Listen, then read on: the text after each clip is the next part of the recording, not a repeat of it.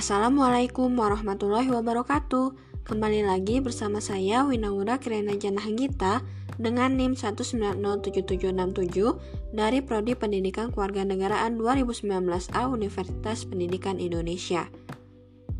Pada podcast kali ini, saya akan memberikan tanggapan terkait pembahasan dan diskusi yang telah dilakukan oleh kelompok 6 dengan judul Kejahatan Terorisme dalam Perspektif Kriminologi dan Ilmu Sosial Lainnya di mana kelompok 6 mengambil studi kasus yaitu terorisme bom Tamrin pada tahun 2016.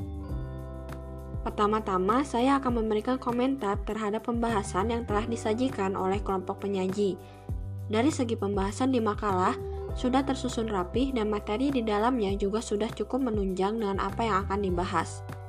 Lalu, dari segi pembahasan melalui video, topik pembahasannya sudah sangat tersampaikan namun masih ada beberapa penyaji dalam videonya yang suaranya masih terdengar kurang jelas. Selanjutnya, tanggapan saya mengenai diskusi dari penanya dan pembahasan dari kelompok 6, yaitu bahwa terorisme merupakan penggunaan kekerasan untuk menimbulkan ketakutan dalam usaha mencapai tujuan. Terorisme sendiri diatur dalam Undang-Undang Nomor 15 Tahun 2003 tentang pemberantasan tindak pidana terorisme. Dalam undang-undang tersebut, memberikan pengertian mengenai arti dari tindak pidana terorisme, yaitu setiap tindakan dari seseorang yang dengan sengaja menggunakan kekerasan atau ancaman kekerasan yang menimbulkan suasana teror atau rasa takut terhadap publik secara luas. Adanya terorisme ini dapat mengganggu keamanan, ketertiban, dan kesejahteraan masyarakat. Mengapa bisa mengganggu keamanan masyarakat?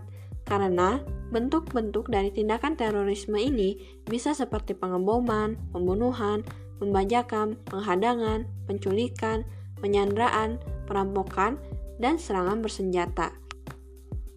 Pada kasus terorisme bom Tamrin tahun 2016, apabila dilihat dari undang-undang termasuk pada pasal 6 Undang-Undang Nomor 15 Tahun 2003 dan termasuk dalam delik material yaitu ditekankan pada akibat yang dilarang yaitu hilangnya nyawa, hilangnya harta atau kerusakan dan kehancuran. Selain itu, adanya delik formil yang diatur juga dalam pasal 479E sampai 479H KUH Perdata, yaitu yang menyangkut perbuatan dalam hal ini adalah perbuatan membuat, menerima, menyerahkan, membawa, mempergunakan bahan-bahan yang dilarang, penguasaannya kecuali dengan izin pemerintah seperti senjata api dan amunisi. Terorisme sering kali dilakukan karena kesalahpahaman dan salah penafsiran atas perintah Tuhan. Hal ini merupakan salah satu faktor penyebab adanya terorisme, yaitu radikalisme ekstremisme agama, di mana kesalahan dalam pemahaman jihad menjadikan teroris mengatasnamakan jihad dalam tindak terorisme. Ini jelas sudah salah Pak Ham dalam pemahaman jihad karena mereka menganggap jihad adalah berperang.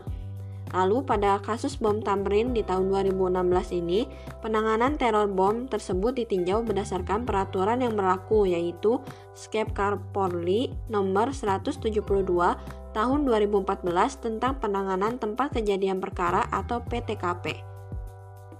Sekian tanggapan saya mengenai pembahasan dari kelompok 6. Sampai bertemu di podcast selanjutnya. Terima kasih. Wassalamualaikum warahmatullahi wabarakatuh.